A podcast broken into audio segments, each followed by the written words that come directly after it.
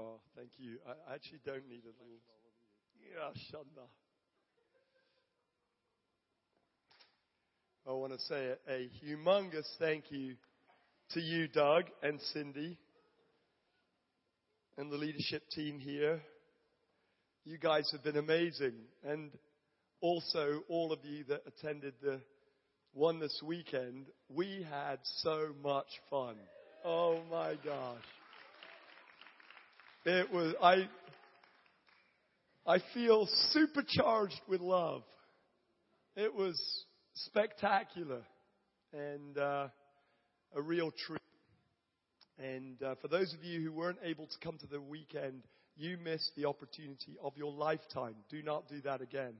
That was that was a massive missed opportunity in the day of visitation um, because it was amazing.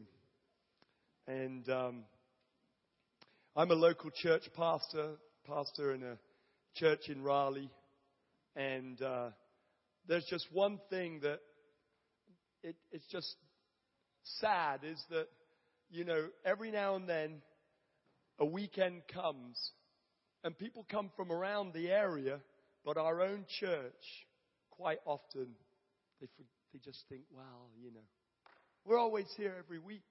But actually, a special weekend like that is really exactly what it is special. And it's, it's not the same as every week, even if every week is amazing. It's special again, and it's amazing. But I've got some good news for you because I'm always a glass full kind of guy. Uh, I got some good news for you. You can read my book. It's called Consumed by Love How Oneness with Christ Changes Absolutely Everything. And by the grace of God, uh, it's going all over the world, and people are just getting revolutionized by Jesus, just encountering Him in amazing ways as they're reading this book. So uh, I, we have a few copies left from the weekend that JT brought. Um, everybody who came on the conference, we gave them one of these books as part of the, uh, as, not the conference, the event, you know, the Oneness Weekend. But for those of you who didn't come, please get a hold of this book and devour it. Uh, my, one of my close friends is a, uh, it will absolutely set you on fire. One of my uh, close friends is a businessman, and uh, he used to be a very famous ice hockey player, and uh, on the international ice hockey league. And um, anyway, he, he's now an investor, and he's a really smart businessman, very successful. And we were having lunch, and he said to me, Dunk, I'm reading your book, and it's absolutely just, just wrecking me. And uh, he said, It's so good. I'm just, at night, I'm reading it, and I can, I, it's just so meaty. I'm like taking two pages, three pages at a time. He said, But to be honest with you, can I be honest? I said, Sure, be honest with me. He goes, Well, I do have one problem with it. And I said, Well, what's that? He said, When I'm really tired after a really busy day, I pick up a book and I try to read it and I get a few paragraphs in and then I'm like, ah, I just can't take that English accent anymore.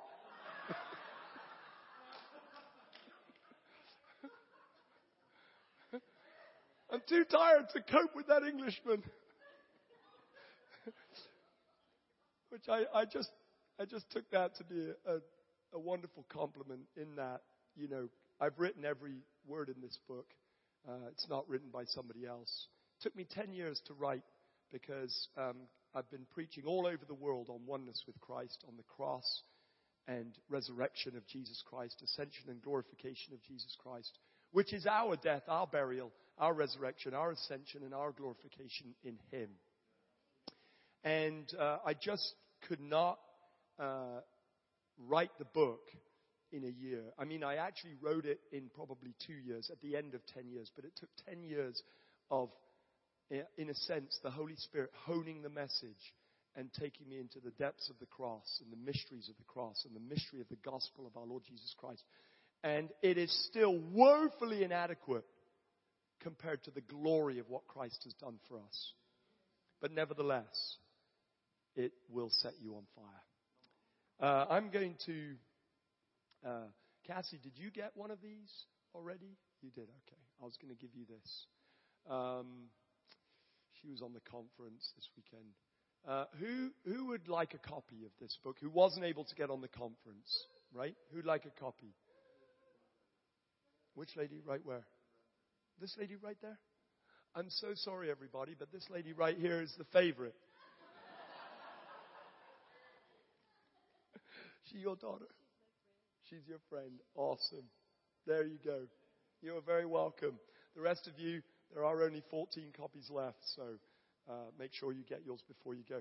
I think one of the nicest things for me that happened this weekend, uh, one of the kisses from my heavenly daddy, because God loves kissing us in amazing ways, and it's easy to miss them because he's subtle, in case you hadn't noticed. Um, my children would, would say to me, you know, when they were young, why, Daddy, why is God invisible? You know, why can't we see him? Well, because he loves hide and seek. Hide and go seek. He just loves that game. And how many of you know that hide and go seek is just one of the most awesome games, isn't it? And uh, and if God just paraded Himself, it would be so.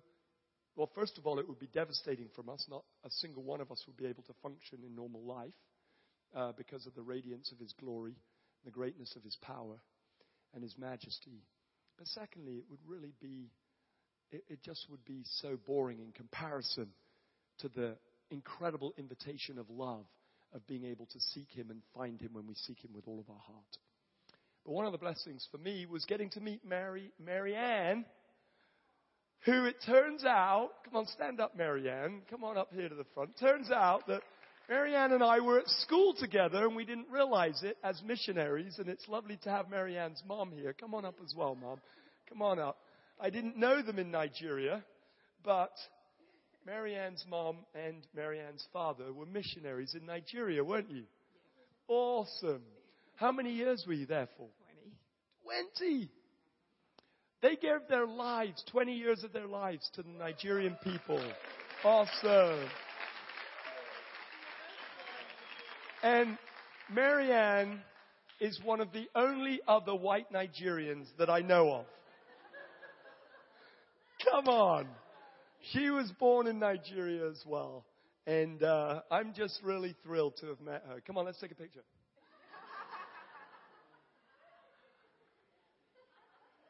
So, thank you. I'm so glad, Marianne. It was. God, it was the Lord. You know, a friend invited me to come. I didn't realize this was happening, and she ended up not being able to come. And when I was here that the first night, and you said, "Well, I'm I'm one of the only white Nigerians I know," I was going, "Wait, what about me? I'm up there too." But we met afterwards, and I went home and I pulled went up in the attic, and I got out my yearbook from our boarding school, and sure enough, there was little blonde, very blonde, cute as he could be, Duncan Smith as a second grader. Oh, isn't that so cute? That's so good. Thanks, Marianne. And Marianne was in grade seven, and I was in grade two, and there we were. And I just, I just, it just blessed my heart. Thank you so much, because, you know, when you've been a missionary kid, uh, one of the things that you don't have um, is what everybody else has uh, when they're growing up, and that is endless neighborhood friends uh, that you've known for life. You know, um, how many of you have friends that you've known for more than ten years, and you you just you know you grew up with them, there they are.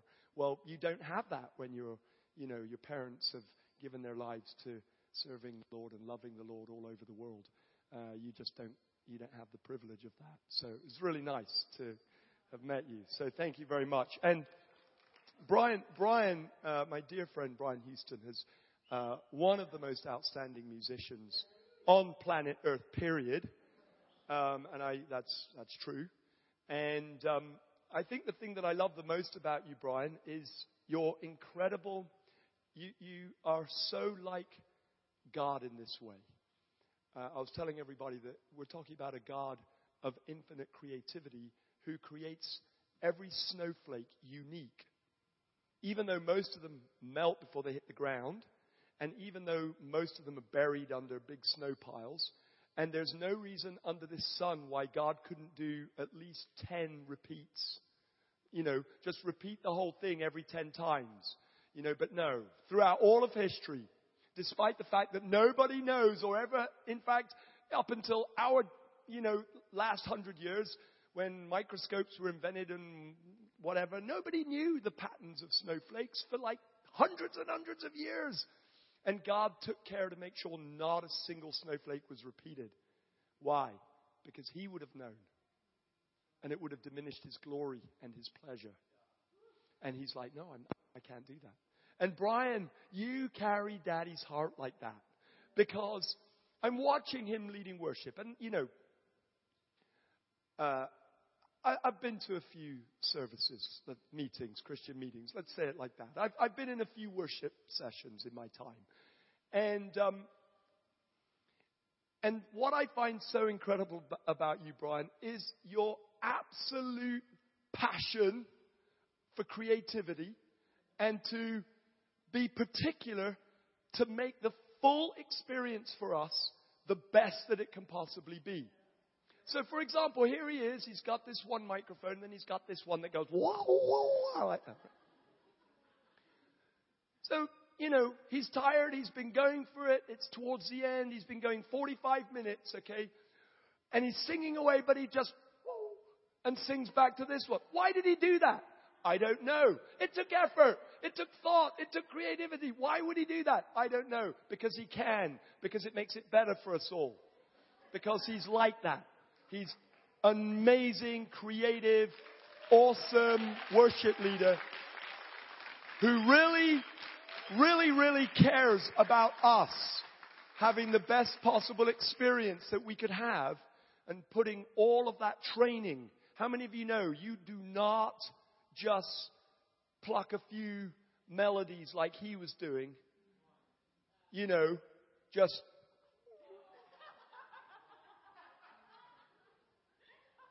While he's fiddling around with something else with his foot to.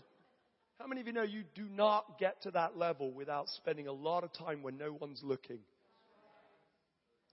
to really put that practice in? Do you know they found out that uh, the British did a study. They decided they wanted to find out what are the common characteristics and traits, is, traits, is there any, between people that have been, become phenomenal in their field. Like risen to the top. You know, the top athletes. What, what is, is there any commonality between the top politicians, the, best, the top uh, athletes, the top medics, the top lawyers, you know, the top astronauts? What is the common thread. Is there any common thread? They found out, yes, there is a common thread. Do you know what it was? Each one of them has spent a minimum of 10,000 hours practicing what they're now good at. You don't become an anointed, gifted, awesome, creative worship leader like Brian by accident. It comes through calling, but it also comes by determination. I would really encourage you Find out what God's called you to and serve the world the way Brian is with his gift. So, he's got a number of CDs, and we do have some of them left. And if you'd like to purchase uh, these CDs, they will rock you. You get to take Brian home. They'll rock you. That was an unintended pun. Sorry about that. Who would like this one right here? Come on. I'm ever so sorry I can't possibly give it to you. I'm giving it to my friend Marianne. The rest of you will just have to buy it. Turn with me to the book of Proverbs. The Holy Spirit's given me the word for you today as a church. Turn with me to the book of Proverbs. Chapter 14.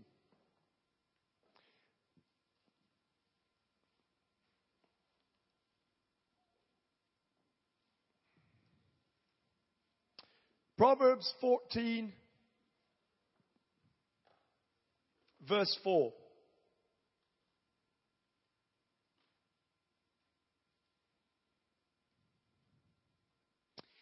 Actually, verse 1 is a powerful verse as well, and I just feel the Holy Spirit nudging me not to overlook it. Verse 1 A wise woman builds her house, but a foolish one pulls it down again with her own hands. As the body of Christ, we're the church, we're the bride of Christ, we're likened to a woman. Which, girls, for those of you who struggle being thought of as sons of God, which means you get an inheritance, well, we have to struggle as men thinking of being the bride of Christ. It's hard for me to think of myself with you as a woman in the heavens, as a bride for Christ. But nevertheless, the Bible likens the church, the Messianic church and the Gentile church that are one in Christ Jesus. And thank God, as Gentiles, we're grafted in to the true church, which is God's Jewish people, because Jesus is a Jew. To be anti Semitic is to be anti Christ. Uh, the Bible refers to us as a bride. And I believe this verse is speaking prophetically right here because, and will tie in very much with what I'm about to preach on from the main passage, that as the bride of Christ, as this local body, we have a tendency, we're the same in Raleigh, the same in Toronto, in fact, the bride of Christ all over the world has the same tendency, that we can allow Jesus to build his church through us, and as wise, a wise bride, we allow him to build his church through us. And we partner with him and we build it. The problem is, we can so easily become foolish and start tearing it down again because we become self appointed judges about what God's doing, about what God's not doing. The worst thing that you could ever do in a church is join in with all the local church gossip. God will never thank you for it. He'll never agree with you. He will never join your side. Ever. Never ever. You will always find yourself on a completely different track and you will not feel the presence of God anywhere. In fact, if you can't feel God, it may be that you're tearing down things that He'd actually rather build up through you. Because you just won't feel His presence because He won't be there in his manifest presence. He'll be there in his omnipresence. But how many of you know that although God's everywhere, he can be particularly in one place if he wants to? And I love it when he wants to be in one place. And of course, he is in one place. He's dwelling on the inside of us. But he doesn't just want to dwell on the out, inside of us. He also wants to anoint us on the outside of us. As Christians, as born again Christians, we have the Holy Spirit in us but that's for us. The Holy Spirit in us is welling up out into eternity. We actually are not asked by God to minister out of the anointing on the ins- out of the presence of God on the inside of us because actually the presence of God on the inside of us 1 Corinthians 6:17 he who has joined himself to the Lord is one spirit with him. The presence of God on the inside of us is our union with him. It's that place of intimacy with him. It's the place where he dwelling in us. It's like Colossians uh, 2 verse 8. The fullness of the deity is dwelling. In Christ, the fullness of deity dwells in bodily form, and you are in him, Paul says. The fullness of the, the Father, the Son, and the Holy Spirit dwelling in you because you have the Holy Spirit inside of you. But that's for you and for him. It's your love affair.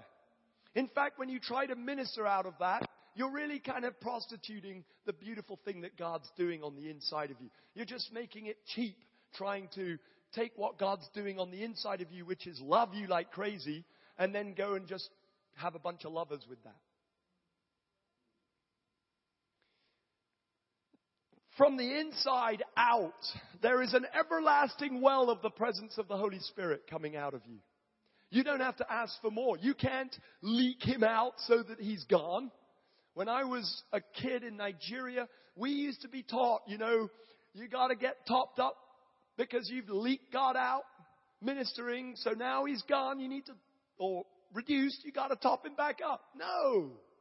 He is that jar of oil that is constantly flowing out of you. You can't run dry of the Holy Spirit in you. However, He's for you and Him. And He wells out into eternity. In fact, Jesus told the disciples that he breathed on and given them the Holy Spirit. And can you imagine what that must have been like? John 20, 21.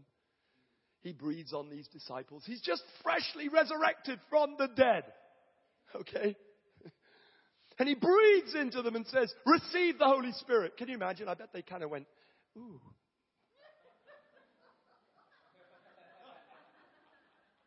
John, yeah, Pete, what was it like? Was okay. A little warm, a little wet. I don't think there was time for them to analyze what it felt like when the resurrected Christ breathed on them and said, receive the Holy Spirit. I think they literally went,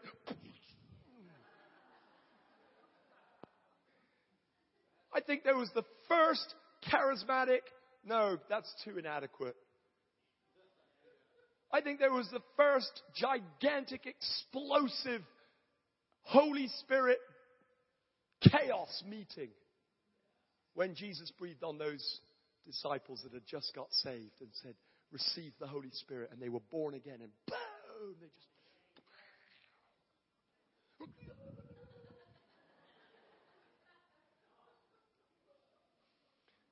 And they're like, ah, ah, ah, ah, boom. That's the Holy Spirit in you, for you. And the Holy Spirit produces His fruit in you, through you. Okay? And by the way, it's the fruit of the yeah, love, joy, peace, patience, kindness, goodness, gentleness, faithfulness, and self control. Nine fruits of the Spirit. And they're the fruits of the. Okay, so quit trying so hard. If you try to produce patience, I'll guarantee you, you will get constipated. You will. You'll get Christian constipation.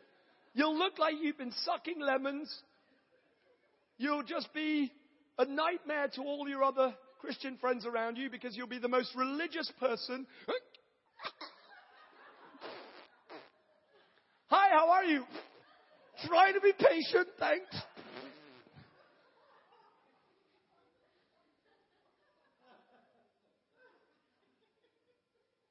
Patience is number four. You don't even begin to, patience doesn't even come across the radar until love is exploding. Joy is exploding. Peace is exploding. And patience, I mean, that's easy. When you got love oozing out of you, you got joy oozing out of you, you got peace oozing out of you, man, patience. And it's most especially easy when it's the Holy Spirit producing it in you. In fact, I can't say it's most especially. It is only easy. Because the only one who's patient is the Holy Spirit. Amen? Okay. Well, don't worry, we're getting to Proverbs 14, verse 4. Then we have the Holy Spirit on us. And Jesus said to those same disciples that got bungued there and got born again in that moment, He says to them,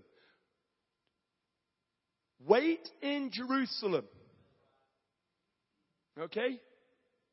Until you receive the promise of my Father. Luke 24, 49. Wait in Jerusalem until you receive the promise of my Father. And then you will be my witnesses in Jerusalem, Judea, Samaria, and the ends of the earth. says it again, Acts 8, verse 1. He says, Wait until you're endued, clothed. The word endued means clothed. It's an outer garment. It's referring to being clothed. You don't wear your clothes on the inside, you wear your clothes on the outside. And that is not an everlasting measure. You don't get that automatically. You get the Holy Spirit in you automatically. When you become born again, you're in union with Christ. The Holy Spirit saturates the inside of you for you and for Him, welling out into eternity. You never run out of Him. You cannot have any more of Him. You cannot have any less of Him. You have the fullness of God dwelling on the inside of you.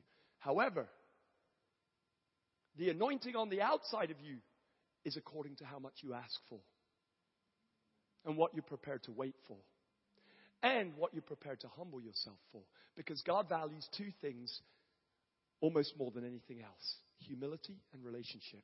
Actually, relationship and humility in that order. God values relationship and humility. God Himself is the communion of love. He's the everlasting dance of love. He's the lover, the beloved, and the love. He's the Father, the Son, and the Spirit. He's the communion, the community, the union of love himself. And because of that, he's always prefer- they've always preferred one another. The Son is not self-defining. He refuses to be self-defining. He's, I am who I am because of my dad. Because I have a dad, I'm the son. The father, I am who I am. I'm the father, but I'm only the father because I have a son. The Holy Spirit, I am who I am, the love, the eternal love, but only because I've eternally flowed from the lover to the beloved and the beloved to the lover. Not one member of the Trinity is self-serving. Not one member of the Trinity is self-defining. All three of them in union, one substance, are the eternal relationship and the eternal demonstration of humility. Amen? And so, because of that, God, knowing that, has invited us into that now in Christ Jesus. The beloved's in the beloved. You have to come to the whole weekend to understand all that. But, you can get the book, so that's right.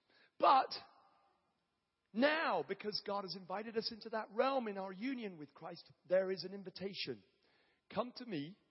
I've given you everything you need on the inside for you, but I want you to reach all of my children that are lost. I want you to be my witnesses. Witnesses of this love, witnesses of this relationship, witnesses of this union, witnesses of this good news.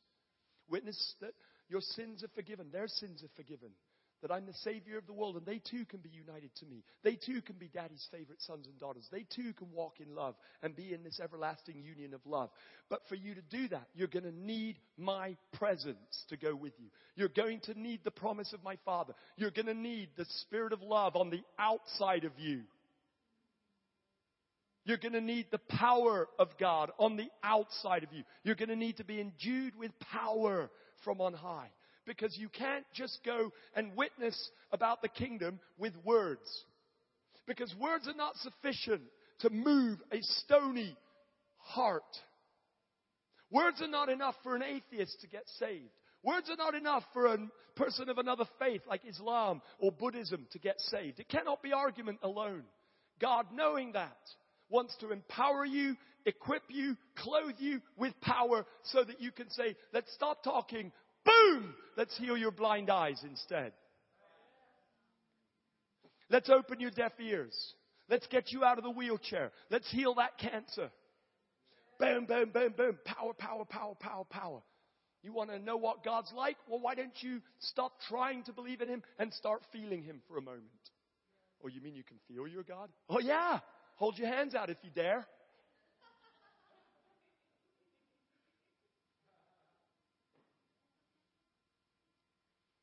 God, not touching their hands, but just come right now and let them feel your love. Just look them right in the eyes. And they're like, okay, this is weird. Ooh, I'm feeling something though. Never felt that before. I feel warmth. I'm feeling a little tipsy. Oh, something's happening to me. Do you get what I'm saying, everybody? Right? God is not a God to just be believed in. He's a God to be encountered through believing in Him. He's a God to be encountered. He's a God to be known. So that's the Holy Spirit in us for us. Then He's on us for the whole of the people around us, our world around us, Starbucks, the cafes, the pubs, the bars. I mean, y'all, I've just been so excited going home every night at 11 o'clock. The place is packed. There's just young people everywhere, all over the place. I had to close my eyes most of the time. Thank God I wasn't driving because the, cause the skirts were more like belts than skirts. And being a full blooded Englishman, I had to keep my eyes really closed. There's a lot of people out there. Jesus bless them all. Help them to help them to dress a little more appropriately as well. If you know. Giving us men sore eyes and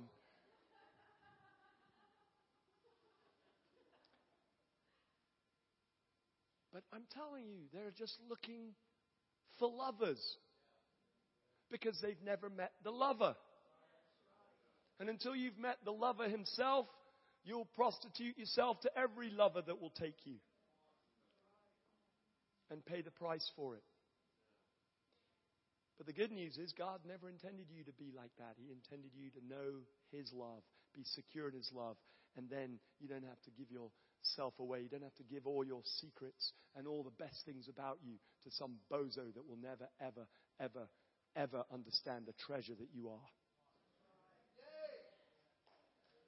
Now, that's the presence of God on the outside.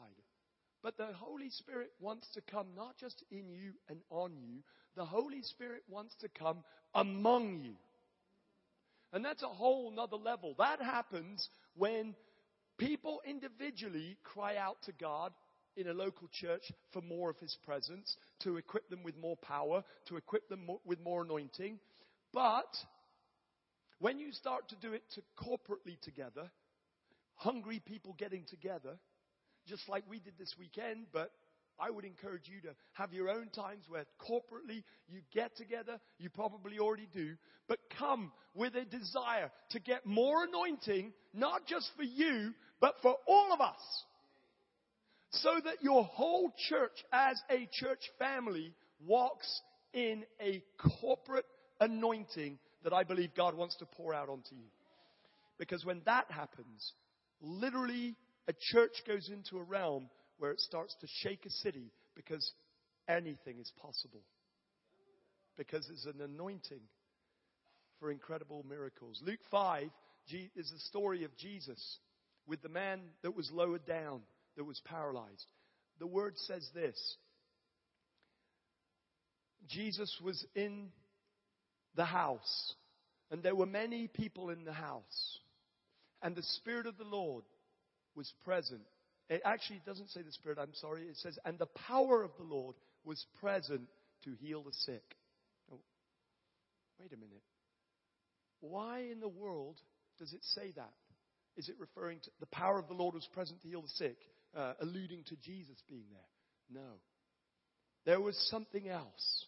Even Jesus Christ of Nazareth, who is God in the flesh, okay, was totally cooperating with the entire relational dynamic of God, the Father, the Son, and the Holy Spirit.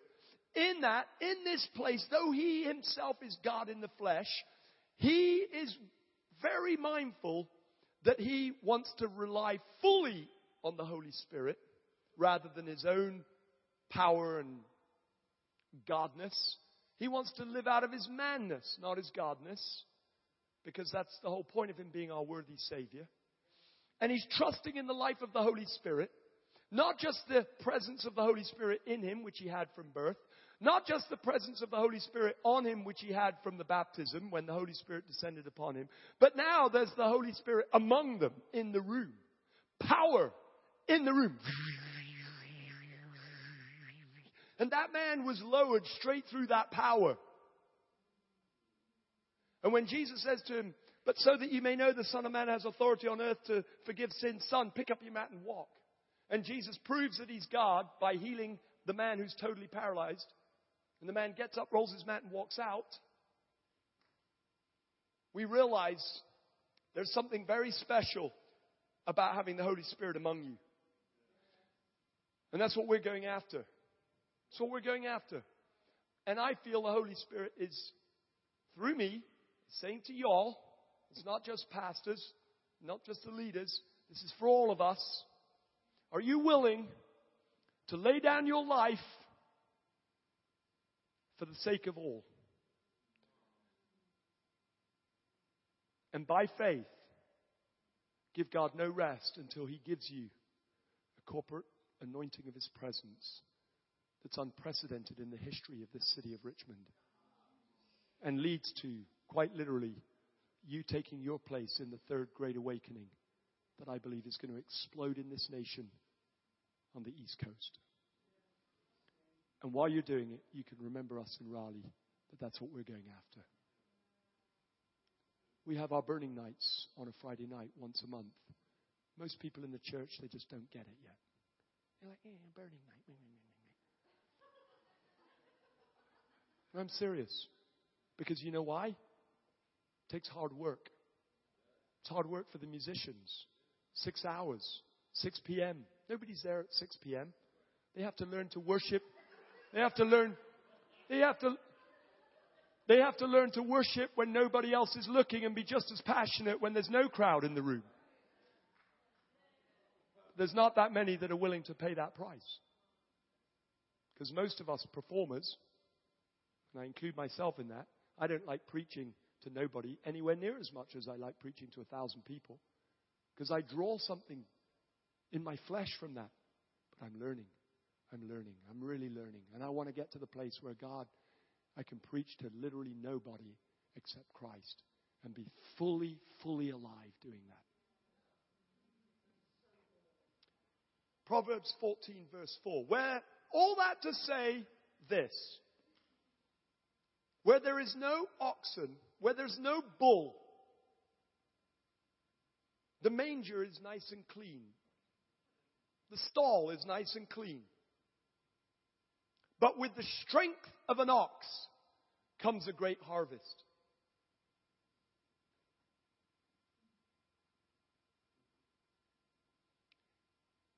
A thousand pound bull is a ferocious, fierce, incredibly intimidating, incredibly dangerous animal, folks. You do not want to get in his way. If you're in a field with him, you better get out of that field as fast as possible. Especially if he's got his heifers in there with him. You see, we've lost touch with the agricultural society. We don't even understand this verse. Some of you are like, what in the world's a heifer? A heifer is a virgin, young virgin cow that has not yet met the bull.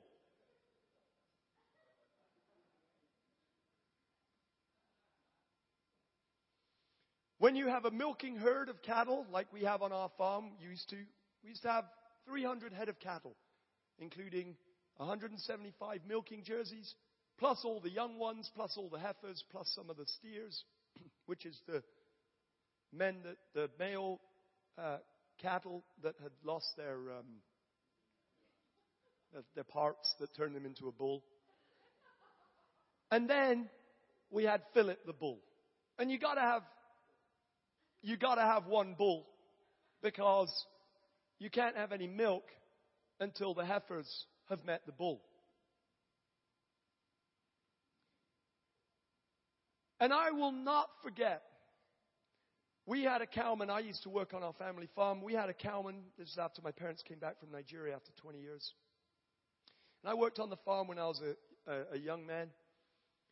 And uh, Johnny was our cowman, and he'd been our cowman since he was a little kid, and his father before that.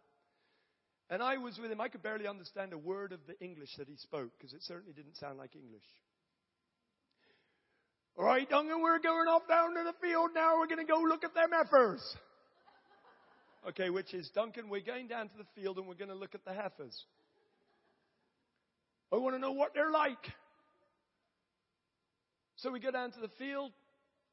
At least once every three or four days, we'd go to this particular field, we'd inspect the heifers. We would stand respectfully on this side of the gate because among the heifers was Philip. Philip was an Aberdeen Angus bull. Literally twice the size of the heifers. I mean, it made my eyes water to just think of those poor little heifers. And I'm standing there on this side of the fence, and I'm looking at a thousand pounds of solid muscle. And he's way over there, and he, Johnny would go, now then, look at that, there's Philip. Whatever you do, Duncan, don't ever get between Philip and his heifers. I said, I have absolutely no intention whatsoever.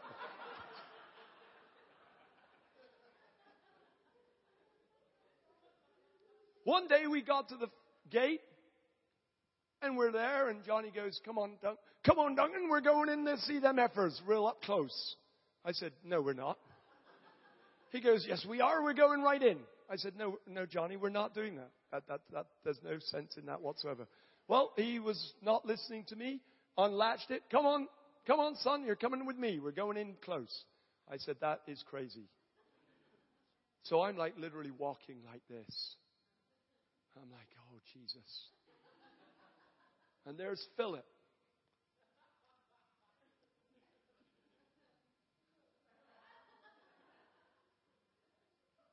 And he looks at me with his big, huge eye. And Johnny goes, Duncan, do not take your eye off his eye. I said, I won't. I'm literally mesmerized by it. I'm like, all of a sudden, Johnny and I both saw it at the same time. Something changed inside Philip's eye. I can't tell you what it was exactly. I just know that it changed. I was up in the air, running, turning, and sprinting as fast as I could with Johnny next to me. And by the time we got to the gate, practically falling over it, Philip was right there. Huffing and puffing and snorting and. And I'm, my heart was pounding out of my chest. I'm just as frightened as I can be. Why am I telling you all of this? Because a bull, an ox, is a fearsome, ferocious animal. Having him in the stall, having him in the field's one thing. Having him in the stall, which you have to have every now and then, is beyond terrifying. And to get inside the stall with him, okay, is infinitely more dangerous in the field because in the stall, he's so close to you, he could hurt you by accident. He could hurt you, as you Americans love to say, he could hurt you on accident.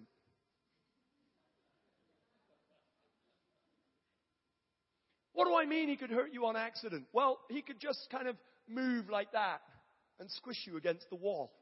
And you'd be like a bug and be squished to the floor, dead. And he just was trying to scratch himself on the wall.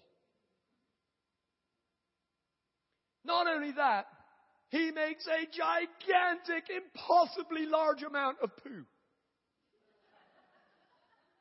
And you have to clean that poo up. You got to get in there and you got to shovel that straw and poop when he's gone. You got to feed him. In fact, when you have an ox, everything you do on the farm is mindful of the ox. You don't do anything without being mindful of that ox. And he's incredibly inconvenient. But you see, in Solomon's day when he wrote this, an ox wasn't just used to impregnate heifers, though it was. An ox was also the only mode of transport and was the equivalent of an 18 wheeler semi trailer truck. And if you wanted to have an 18 wheeler truck, you couldn't because they hadn't been invented for about 3,000 years. So, in order to have transport of any large amounts of harvest, or more importantly, the oxen that day was the equivalent of a gigantic 880, 8800 John Deere tractor. And if you wanted to plow that field out there, and you wanted to plow more than an acre, or actually, if you wanted to plow an acre, which by the way, the one acre, you may not know this, but the one acre is a measurement of land that an ox one ox and plow can plow in a day. That's what an acre is. Yes, from antiquity, that is what an acre is, in case you were wondering. The amount of land that one yoke of oxen can plow in one day. Meanwhile, the person who was not fortunate and would not be willing to entertain an ox, they would have to use a hand hoe. You probably could not use a hand hoe to do this area in one day. Guess who had the bigger harvest? The one with the ox or the one with the hand hoe? The one with the ox. For the sake of a giant harvest compared to you on your own, you could have a bull. You'd have to entertain all that inconvenience. You'd have to learn to tame the bull. You'd have to learn to be mindful constantly of that bull, and you'd have to be respectful of that bull. And the amazing thing about the bull is that though it is an absolute incredible beast of burden and an incredibly ferocious beast, it will allow you to tame it. It will ultimately allow you to tell it what to do. Now, here's the amazing thing. One day I was reading this, and the Holy, I was just getting in my running kit, and I put my shoes on, and I jumped up to go running.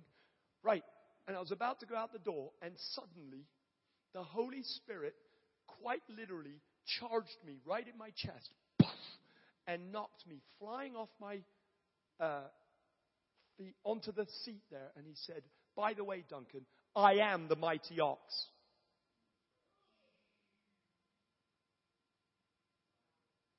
Now, I'm not saying the Holy Spirit is an ox. I'm saying that in this verse, the one who brings the church, the manger, this great harvest, is none other than the Holy Spirit. And there's a lot of churches in this world that are doing a lot of farming, spiritually speaking, trying to win the lost without the presence of the Holy Spirit. And they're doing a good job. And you could look at a big church that's, you know, winning it by being sensitive to people that are seeking Jesus. And you could look at it and go, wow, that's really good. That's 6,000 people. What is a church of 6,000 people? What is that compared to the early church that had 3,000 saved in one day when the Holy Spirit showed up? What if our size churches, whether they're 100 people or whether they're 6,000 or 10,000, what if that isn't even close to the scale that God actually intends for us to have as a harvest? It's just that none of us are willing to entertain the ox. None of us are willing to welcome the presence of the Holy Spirit because we're not willing to pay the price of the inconvenience. We're not willing to have His presence. We're scared of Him because we think He's dangerous. And He is. He could fry you in a split second. But the amazing thing is, is that He, though He could fry you in a split second, and by the way, He's not a gentleman. No, He's not. Just ask Saul of Tarsus if he thinks that the Holy Spirit is a gentleman. Knocked him to the ground and blinded him for three days. And if it wasn't for the goodness of grace of God through Ananias laying hands on him, he would have remained blind for the rest of his life. Man, one touch of the Holy Spirit can be lethal. But thankfully, the Holy Spirit is love. He's the lover, and He loves us. And for those who want Him, Ananias and Sapphira will tell you when they get to heaven, yes, the Holy Spirit, He's lethal. But for those who love him and who want him, who are willing to pay the price, who are willing to invite, invite him to the manger of their own lives and embrace the inconvenience, he says, I will bring you a great harvest. I will bring you a great harvest. Not just a harvest, a great harvest. A harvest of tremendous increase. And if that's true on a singular scale, how much more true is it when all of you together begin to say, Holy Spirit, we want the wild ox. We want you to come. We want you to presence yourself here. We want you to make this your manger. We want you to make this church, Harvest Renewal Church, your manger. We want this to be your stall. We want you. We want you, Holy Spirit. At all cost, we want you. No matter what. We just want you. If all of the churches in Richmond don't want you. We want you to know we want you. He will take you seriously. And he'll come. You'll arrest his gaze. His eye will be fixed on you. And he'll come charging in your direction. Hallelujah. and at first you'll run, and then after a while you'll stop, and you'll be like, wow, this is the greatest move of God. I'm the most privileged person on the planet. Let's stand.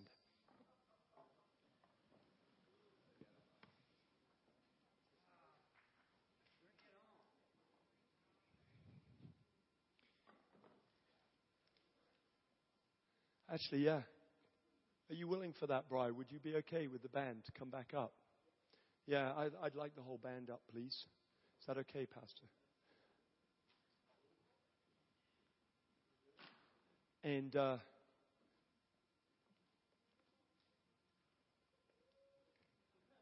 So while the band are getting themselves ready, I want you just, you know, just hold your peace a minute. Don't talk to anybody, okay? Just for a moment, all right? Here's the deal God's looking for people that will welcome Him. The Holy Spirit's looking for people who will welcome Him into the, main, the manger of their life. Not just as a Christian, but to become friends with the ox, become friends with the mighty one.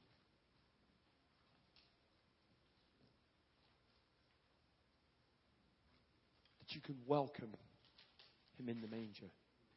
I think it's pretty incredible that Jesus was then born in the manger. How many of you well, want to have the Holy Spirit with you in the manger? I mean, like, of all the places in the whole world, that he would just think, Shoo, I'm going to dwell with Grant because he wants me. I'm going to dwell with Afi because she wants me. Afia, she wants me, I'm coming. You See what I'm saying? There's something about believing God, Smith Wigglesworth said. There's something, that's a famous man of God from a long time ago. There's something about believing God that will make him pass over one million people just to find you. Just to find you some night on a Saturday night. You get saved. You get filled with God. Well, He's looking for you to presence Himself with you. If you want the mighty ox in your manger, and if you want to be part of this local church that says, I'm going to stand together with my friends until he comes. I'm not talking about some weird thing where you're like, you know, we're going to fast 24 7. No, we've got to be realistic. Nevertheless, it's about a will agreement. God, I want you to come. I'm going to stop trying to decide what is God and what's not God. I'm going to stop trying to build and then tear it down by, you know, gossip about what God's doing. No, I am going to give myself unreservedly to the presence of the Holy Spirit in ever increasing measure in my church. If you're looking for that, I want you to come out here to the front. If that's what you're wanting, I want you to make a statement to God and, and, and go after the presence of the Holy Spirit.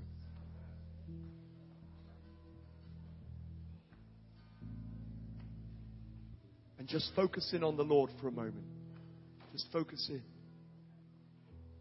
The good thing is, looking at this group, is that there's enough of you that want Him to carry Him, to carry it, to carry the day, so to speak. There's enough of you who want Him to carry the day. Do you get what I'm saying? There's enough of you who really want Him to have tipped the balance in Richmond. Because He doesn't need many. He turned the world upside down with just 12 men and women. So, right now, just want you to take a moment. First of all, I'd like you, those of you who would like to, just to close your eyes for a moment and just begin to repent for every way, as part of the bride of Christ, you have allowed your mouth and the evil things of your heart to join in with the evil in others' heart. We call it gossip. And just begin to ask God's forgiveness for every way that you've judged the things that God's been doing and the people that He's been doing it with. Things that you didn't understand, but you just made a judgment about. Just begin to ask God right now for His forgiveness. And just make a decision in your heart Lord, from this moment forward, I want to be somebody who builds with Christ, lays down their life for their friends. And now just begin to start asking God's forgiveness if you need to, for every way you've been unwilling to truly entertain the ox in that sense. The, he's not an ox, he's the Holy Spirit. But every way you've been unwilling to really allow the Holy Spirit to really, really, really be Himself in you Forget everybody else. Forget the church. I'm talking about you. For every way you've been embarrassed about the Holy Spirit in front of your unsaved friends. For every way you've been embarrassed about the Holy Spirit in front of your evangelical Christian friends that just don't like charismania. Whatever it is, you just take a moment to ask God's forgiveness for every way you've snubbed the Holy Spirit, for every way you've wanted to keep him in the basement, for every way that you wanted to keep him in the bedroom or keep him away from the so called living room.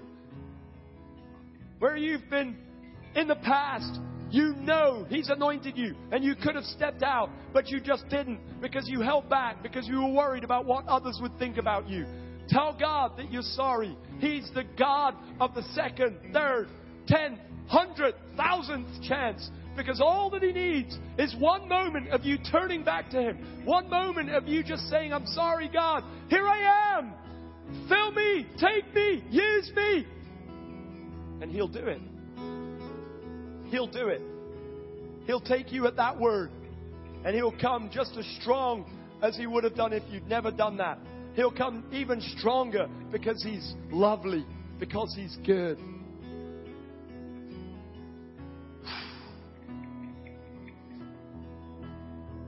And then now I just want you to join in the Spirit on your own, eyes closed.